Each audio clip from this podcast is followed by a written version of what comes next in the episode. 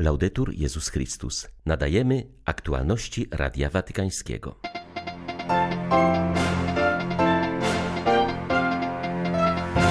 Do cierpliwej pracy nad sobą zachęcił papież Polaków na środowej audiencji ogólnej.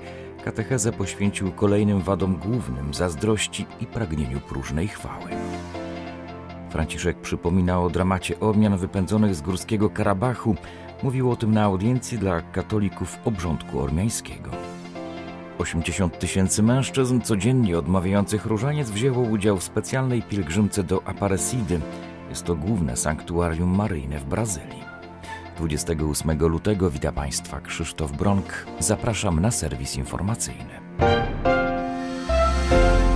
Papież nadal zmaga się z przeziębieniem. Dziś jednak, w przeciwieństwie do dni poprzednich, nie odwołał zaplanowanych audiencji. Wziął też udział w cotygodniowym spotkaniu z wiernymi w auli Pawła VI.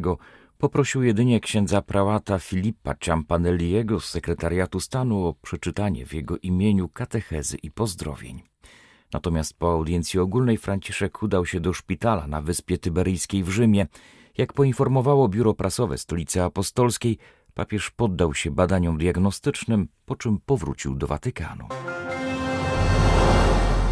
Najlepszym lekarstwem na zazdrość jest rada, którą święty Paweł daje Rzymianom. W miłości braterskiej nawzajem bądźcie życzliwi, w okazywaniu czci jedni drugich wyprzedzajcie. Stwierdził papież na dzisiejszej audiencji ogólnej katechezę poświęcił dwóm wadom głównym zazdrości i próżnej chwale. Odnosząc się do zazdrości, papież zauważył, że u jej podstaw leży relacja nienawiści i miłości.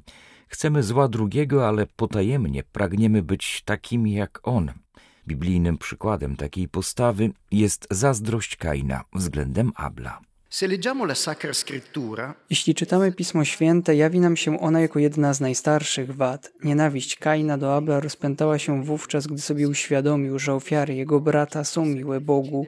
Kain był pierworodnym synem Adama i Ewy i wziął największą część ojcowskiego dziedzictwa. Jednak wystarczyło, że Abel, jego młodszy brat, osiągnął sukces w niewielkim przedsięwzięciu, aby Kain wpadł w gniew. Twarz człowieka zazdrosnego jest zawsze smutna. Patrzy w dół, zdaje się, że nieustannie skupia się na ziemi, ale w rzeczywistości nic nie widzi, ponieważ jego umysł jest spowity myślami pełnymi niegodziwości. Abel zostanie zabity z rąk Kaina, który nie mógł znieść radości swojego brata Papież zachęcił Polaków do cierpliwego kontynuowania duchowej pracy i zmagania się z tym, co oddala ich od Boga i od siebie nawzajem w życiu rodzinnym, społecznym, we wspólnotach, w miejscach pracy i spotkań z bliźnimi. Franciszek zawarł tę radę w słowie do Polaków na audiencji ogólnej. Tym razem, jak już wspomnieliśmy, z powodu przeziębienia papież poprosił o odczytanie pozdrowień prałata Ciampanelliego z sekretariatu stanu. Zawierzam was stawiennictwu dziewicy Maryi, pokornej służebnicy pańskiej, dla której miłość Boga była naczelną regułą życia, zapewnił papież. Franciszek osobiście zabrał głos dopiero pod koniec audiencji w słowach skierowanych do Włochów. Cari fratelli e sorelle, non dimentichiamo i popoli che soffrono a causa della guerra. Drodzy bracia i siostry, nie zapominajmy o narodach cierpiących z powodu wojny, Ukrainie, Palestynie, Izraelu i wielu innych. Módlmy się za ofiary niedawnych ataków na miejsca kultu w Burkina Faso, a także za mieszkańców Haiti, gdzie wciąż dochodzi do przestępstw i porwań dokonywanych przez uzbrojone gangi. Dove continuano i crimini e i sequestri delle bande armate. Na audiencji ogólnej papież przypomniał o przypadającej w piątek 1 marca 25. rocznicy wejścia w życie konwencji o zakazie stosowania min przeciwpiechotnych. Franciszek podkreślił, że broń ta nadal rani niewinnych cywilów, zwłaszcza dzieci, i to wiele lat po zakończeniu działań wojennych. Esprimo la mia vicinanza alle numerose vittime Wyrażam współczucie dla wielu ofiar tej podstępnej broni, która przypomina nam o dramatycznym okrucieństwie wojen i cenie, jaką musi za to płacić ludność cywilna.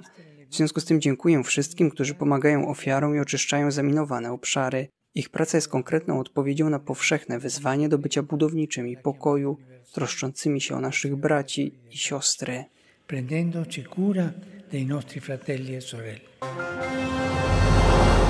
Jak nie przywołać słowami, ale przede wszystkim modlitwą Armenii, a zwłaszcza wszystkich, którzy uciekają z górskiego Karabachu, liczne uchodźcze rodziny szukające schronienia wyraził się dziś papież podczas spotkania z uczestnikami synodu ormiańsko-katolickiego patriarchatu Cylicji. Ojciec Święty zauważył, iż jedną z podstawowych odpowiedzialności synodu stanowi wybranie przyszłych biskupów dla Kościoła. Podkreślał, aby wystrzegać się przy tym kumoterstwa i unikać kandydatur karierowiczów. Pasterze nie mogą myśleć o uzyskiwaniu dalej coraz to bardziej prestiżowych stanowisk. Jeśli jakiś hierarcha widzi własną eparchię jako możliwość wybicia się wyżej, ryzykuje popełnienie duszpasterskiego cudzołóstwa, wskazał papież.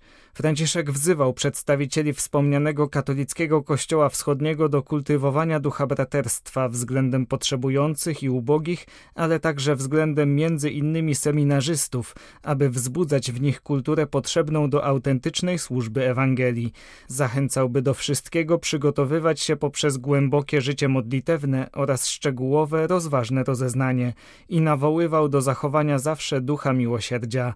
Ojciec Święty w swoim przemówieniu zaznaczył również pragnienie rozwoju współpracy z apostolskim Kościołem Ormiańskim, zwłaszcza na polu posługi potrzebującym. Wyraził nadzieję na przyszłe, jak Bóg da, wspólne celebracje i modlitwy. Wojna w Sudanie trwa już od 10 miesięcy. ONZ alarmuje, że obie strony konfliktu dopuszczają się ostrzału w miejscach gęsto zaludnionych. Odnotowuje się też haniebne czyny po obu stronach, takie jak paradowanie z obciętymi głowami przeciwników czy zbiorowe gwałty. Na miejscu wciąż są obecni chrześcijanie. Ci, którzy zostali pomimo wszelkich trudności, starają się wspólnie gromadzić na modlitwie, mówi misjonarz pracujący w Sudanie, który zgodził się na wywiad pod warunkiem zachowania anonimowości. Almeno due mesi fa si parlava co najmniej dwa miesiące temu mówiło się o 10 tysiącach bezpośrednich ofiar. To jest ludzi, którzy zginęli w wyniku ostrzału lub walk, ale z pewnością pośrednich ofiar jest znacznie więcej, ponieważ szpitale nie działają, apteki zostały spalone, ludzie nie mogą pracować i nie mają za co kupić jedzenia. W pierwszej kolejności cierpią osoby starsze, chore i dzieci. Jakiś czas temu czytałem, że w jednym z obozów dla uchodźców na granicy z Czadem co 40 minut umierało jedno dziecko, co oznacza, że każdego dnia umierało 25 do 30 dzieci. Skala cierpienia i zniszczenia jest niewiarygodna, więc ta liczba 10 tysięcy ofiar bezpośrednich to śmieszna liczba, jeśli weźmie się pod uwagę, jak wielu ludzi umiera z głodu lub braku dostępu do opieki medycznej di fame, muoiono perché non hanno accesso alle medicine. Misjonarz przypomina, że Kościół był zawsze mniejszością w Sudanie i działał na marginesie życia społecznego. Przed wybuchem wojny należał doń milion osób, czyli 2% społeczeństwa. Teraz chrześcijan jest mniej, bo wielu z nich w obliczu wojny opuściło kraj. In generale la vita delle parrocchie, la vita delle scuole Mówiąc ogólnie, życie parafii, szkół katolickich lub innych struktur kościelnych, takich jak szpitale, kliniki i tym podobne, zostało przerwane, a ludzie się rozproszyli. Wielu zagranicznych misjonarzy opuściło kraj, a ci nieliczni, którzy pozostali, musieli przenieść się poza stolicę. W Chartumie w tej chwili mamy trzech księży katolickich i cztery salezjanki. Jest jeszcze jeden kapłan, o którym nie mam wiadomości od tygodni. Wciąż są grupy katolickich chrześcijan, którzy zbierają się w niedzielę, aby wspólnie się modlić, nawet jeśli pozostali w Chartumie, zwłaszcza na przedmieściach. Więc mimo bombardowań, mimo trudności w poruszaniu się, ludzie gromadzą się na modlitwie z katechetami, którzy zostali w Chartumie. Nie mają jednak dostępu do sakramentów, nie mają dostępu do zwykłego życia Kościoła. vita ordinaria della Chiesa. Ecco. W ostatnią niedzielę ponad 80 tysięcy mężczyzn dotarło do Aparecidy w ramach 16. edycji pielgrzymki mężczyzn, codziennie odmawiających różaniec. To największa grupa pątnicza, jaka przybywa corocznie do tego brazylijskiego sanktuarium. Wspólna modlitwa różańcowa mężczyzn została zainicjowana w 1936 roku w mieście Itabi w stanie Sergipe usytuowanym w północno-wschodnim regionie Brazylii. Pod koniec odbywających się misji ludowych kapucyn ojciec Peregrino zachęcił mężczyzn, aby wspólnie odmawiali różaniec. Z biegiem czasu pobożność różańcowa rozprzestrzeniła się po całej Brazylii Brazylii, Aktualnie różaniec mężczyzn stał się ruchem narodowym. Gleison Lozer, sekretarz generalny Różańca Mężczyzn w Brazylii, ocenia, że ponad milion mężczyzn uczestniczy w tej wielkiej rodzinie maryjnej. Tegorocznej pielgrzymce towarzyszyło hasło Różanie z mężczyzn, celebrować Słowo Boże w domu Matki. Natomiast mottem były słowa psalmisty Twoje słowo jest światłem na mojej drodze. W tegorocznej pielgrzymce wzięło udział ponad 80 tysięcy mężczyzn przybyłych z różnych regionów tego kraju, którego terytorium jest 28 razy większe od Polski. Ze względu na tak liczną obecność, większość pielgrzymów modliła się poza bazyliką, ponieważ świątynia może pomieścić 30 tysięcy osób. Należy podkreślić, że w kwietniu ubiegłego roku parlament brazylijski ustanowił prawo, na podstawie którego został ustanowiony Narodowy Dzień Różańca Mężczyzn. Jest on obchodzony 8 września. Z Brazylii dla Radia Watykańskiego ksiądz Zdzisław Malczewski, Chrystusowiec. W przyszłą sobotę przypada wiosenny Dzień Katakumb. Tym razem wpisuje się on w przygotowania do przyszłorocznego jubileuszu. Jego temat to od pamięci do modlitwy. Jak mówi Radiu Watykańskiemu przewodniczący papieskiej Komisji Archeologii Sakralnej, katakumby ożywiają naszą pamięć i to w bardzo konkretny sposób. Przy chrześcijańskich grobach bardzo często znajdujemy jakieś znaki, symbole, obrazy, które przywołują konkretnego człowieka, jego historię. W ten sposób przenosimy się w głąb dziejów, do czasów leżących również u podstaw naszej wiary, mówi ksiądz Pasquale Jacobone. Pomyśleliśmy, że wizyta w katakumbach i związane z nią wspomnienia i świadectwa mogą być ważną okazją do przygotowania się na jubileusz. Wizyta w katakumbach sprzyja bowiem refleksji, a także modlitwie. W tym roku wybraliśmy dla zilustrowania tematu jedno z najsłynniejszych przedstawień naszych katakumb. Wizerunek modlącej się osoby odkryty w katakumbach Pryscylii. To bardzo piękny obraz, bardzo sugestywny, postać kobiety wznoszącej oczy ku niebu. Ale wizerunek modlącej się osoby jest w katakumbach wszechobecny, podobnie zresztą jak w całej sztuce wczesnochrześcijańskiej. To znak, który ma zachęcać, by zwracać się ku niebu, zarówno po to, by dziękować Panu, jak i by prosić o pomoc, wsparcie, zwłaszcza w trudnych chwilach, żeby w każdym razie zawsze podążać ku niebu. Te oczy zwrócone ku górze, te uniesione ramiona wyrażają właśnie wolę bycia częścią Bożego planu. Jan Paweł II Teologia ciała. Głosząc bezrzędność dla Królestwa Niebieskiego, Chrystus akceptuje w całej pełni to, co od początku jest dziełem i ustanowieniem Stwórcy.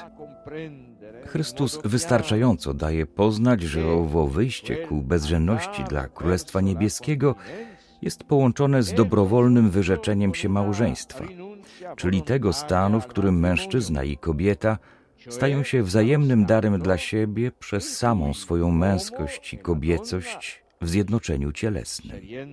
Człowiek, wybierając bezrzędność dla Królestwa Niebieskiego, czyni to ze świadomością, że w ten sposób może inaczej niż w małżeństwie, a poniekąd nawet bardziej niż w małżeństwie, urzeczywistnić siebie, stając się bezinteresownym darem dla drugich. Całość katechezy o teologii ciała na polskiej stronie Vatican News, w YouTube oraz głównych platformach podcastowych. Były to aktualności Radia Watykańskiego. Laudetur Jezus Chrystus.